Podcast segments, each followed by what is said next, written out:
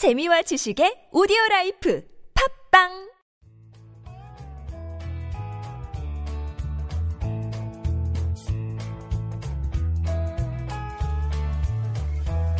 황홀하고 찬란한 광기어린 창조적 유희. 여기는 한지훈의 고전에서 찾아낸 단단하고 수상한 심리학 고단수 심리학 저는 진행자 서정숙입니다 오늘은 27번째 시간으로 가장 가까운 미래에 가장 빨리 성공하는 방법에 대해서 한지훈 작가님과 이야기 나눠보겠습니다 아 이거는 성공의 특급 열차를 타는 것 같은데요 저는 성공하기 위해서는 가까운 미래 예언집을 가거나 아니면은 이렇게 돈 많이 한꺼번에 주는 그런 표를 사는 거 그게 가장 빨리 성공할 수 있는 방법 아닐까 생각하는데 다른 방법이 있을까요? 가장 빨리 성공하는 방법을 범죄가 있겠죠. 범죄를 어. 하면은 부정적인 방법이지만은 빨리 성공할 수 있거나 감옥을 가거나 물론 그런 방법을 취하면 안 되겠죠. 네. 정상적인 방법으로 가장 빨리 성공하는 방법은 공부를 열심히 하거나 부모로부터 많은 유산을 받으면 됩니다. 네.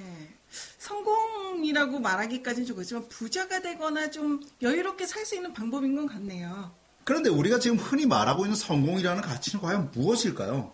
저는 이렇게 말을 해드리고 싶습니다. 과연 성공이라는 개념이 뭘까요? 라고 물어보면 대부분의 사람들은 돈을 많이 벌면서 풍요롭게 즐겁게 사는 것이라고 말을 하는데요. 네. 저는 여기서 이렇게 말을 합니다. 아무리 아무리 성공했다 손 치더라도 그것이 나에게 맞지 않는 성공이라면 그건 성공이 아니라니까요. 본인은 불행하고 이 일이 굉장히 힘든데 다른 사람들이 보기에는 너무 멋져 보이고 스타이고 주변 사람들이 모두 다 칭송하는 그런 자리 말씀하시는 건가요? 그렇죠. 아무리 성공했다라고 말을 하더라도 본인이 그 안에서 빠져 있다라면 그건 성공이 아니라니까요. 그런데 이 사실을 잘 모르고 우리는 돈 많이 버는, 버- 버는 법에 관해서 연구를 하고 네. 또 좋은 대학 가는 법, 좋은 직장 들어가는 법에 대해서 이야기한다는 것이죠. 그 전에 우리는 나의 성공의 개념에 대한 정확한 정의가 필요합니다. 네. 너의 꿈이 무엇이냐라고 말을 한다면 어렸을 때 대통령이라고 말을 하고 점점점 꿈이 축소돼서 대학에 가면 대기업에 들어가는 것입니다라고 말을 하는데요. 과연 거기에 당신이 있습니까라고 물어보면 나는 없지만은 그렇게 하면 얼추 행복할 것 같아요 라고 말할 수밖에 없는 것이죠. 네. 슬픈 현실이죠. 성공하고 싶다면요. 그리고 가장 빨리 성공하고 싶다면 우선 미래에 즉 5년 뒤라도 좋고 2년 뒤라도 좋고 10년 뒤라도 좋습니다. 미래 입장에서 미래 미래 한지훈의 입장에서 현재 한지훈을 쳐다보라니까요. 아. 미래 서정숙의 입장에서 현재 서정숙을 바라보세요. 네. 그리고 그 2년 뒤, 4년 뒤, 6년 뒤, 8년 뒤, 10년 뒤에 서 있는 서정숙이 현재 서정숙에게 무엇을 얘기해 줄지를 들어보라는 것입니다. 네. 미래에서 현재를 보라. 네. 현재에서 현재 문제만 본다면 우리는 플레임이 작아질 수밖에 없어요. 그렇죠. 얼마나 많은 문제가 있습니까? 자동차 타이어가 펑크날 수도 있고요. 또 조금 있다가 작은 문제들, 냉장고가 고장날 수도 있고 수많은 문제들이 있죠. 그러면 결국은 그 문제를 해결하는데 시간과 정력을 버릴 수밖에 없다는 것입니다. 그렇죠. 그러면 어떻게 될까요? 그러면 우리는 항상 시간이 없죠. 네. 쫓기죠. 우리의 시간을 쓸 시간이 없, 없다는 것입니다. 그래서 결국은 우리는 시간이 없기 때문에 아무것도 못한다라고 말을 하게 되고요. 네. 결론적으로 시간이 정말 없게 됩니다. 현재 문제에서 있기 때문에. 네. 우리의 시각을 미래의 관점에서, 즉, 3년 뒤, 4년 뒤, 5년 뒤의 시각에서 현재를 바라본다면 어떻게 될까요? 현재는 넓어지겠죠. 네. 현재는 더 많이 넓어질 것입니다. 네. 그런데 우리의 시각은 현재에 고정되어 있다는 것이 문제입니다. 네. 미래의 한지훈에게 저는 물어봅니다. 미래의 한지훈이, 한지훈이 나에게 답변합니다.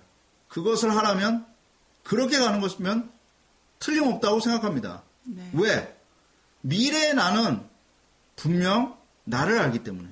혹은 또 다른 방법이 있습니다. 네. 현재 제가 있죠. 플레임을 넓히는 방법입니다. 20년 전에 서정숙에게 해줄 말이 있죠. 네. 분명히 있을 거예요. 네. 저도 20년 전에 한지훈에게 할 말 한 3일 소주 마시면서 해주고 싶어요. 네. 정말 많거든요. 네. 그것을 이렇게 해야 된다, 이것은 이렇게 해야 된다, 이건 이렇게 해라. 그것과 똑같습니다. 그러면 어떻게 되죠? 분명하게 현 내가 그 얘기를 해주고 있으면 그가 정말 실행을 한다면 현재 작은 사건이나 작은 일 때문에 삐지거나 토라지지 않고 앞으로 나아가려고 노력하겠죠. 네. 음. 현재 아, 서정숙 씨에게 한번 물어봅시다. 네.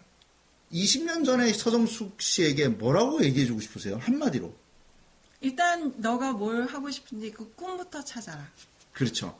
대부분 이렇게 정확하게 얘기해줘. 거기 가서 너 요번에 중간고사 잘못 보면 큰일 난다. 뭐 기타 등등의 얘기는 하지 않을 거겠죠. 네, 그것도 중요하긴 하지만 현재 네가 무엇을 목표로 하고 있는지 그거를 먼저 직시해라라고 얘기해주고 싶습니다. 맞습니다.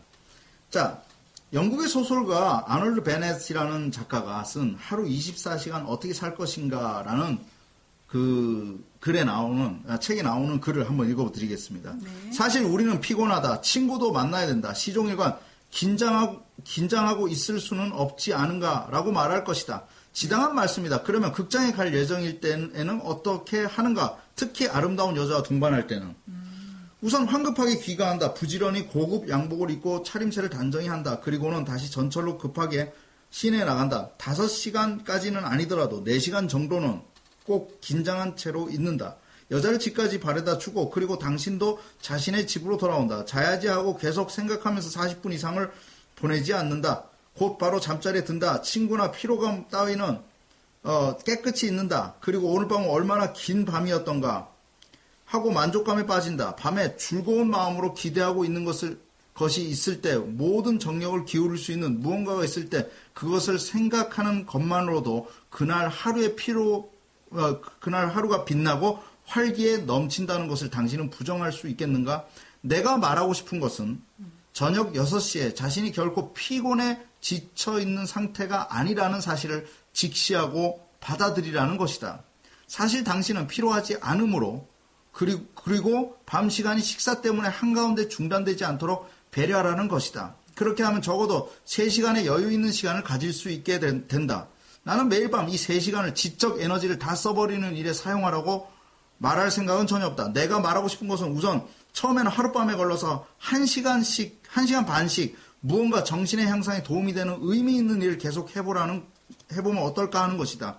이 90분은 신성한 시간이 되어야 된다. 연극 리허설이나 테니스 시합과 같이 어떤 일이 있어도 확보되지 않으면 안 된다라고 말하고 있죠. 네. 자, 내가 만약에 지금 가장 빨리 미래에 성공하고 싶다면 우선 20년 뒤에 혹은 10년 뒤, 5년 뒤에 나를 연상하고 혹은 5년 전에 나를 연상하면서 그에게 해주고 싶은 말을 하십시오. 그랬을 때 이렇게 말하겠죠. 나는 뭐뭇이 되고 싶어요.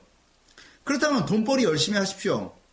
애기 열심히 키우시고 공부 열심히 하십시오. 그런데 하루 90분은 바로 5년 뒤에 하고 싶은 일을 틀림없이 집중하라는 것입니다. 이렇게 말해보죠.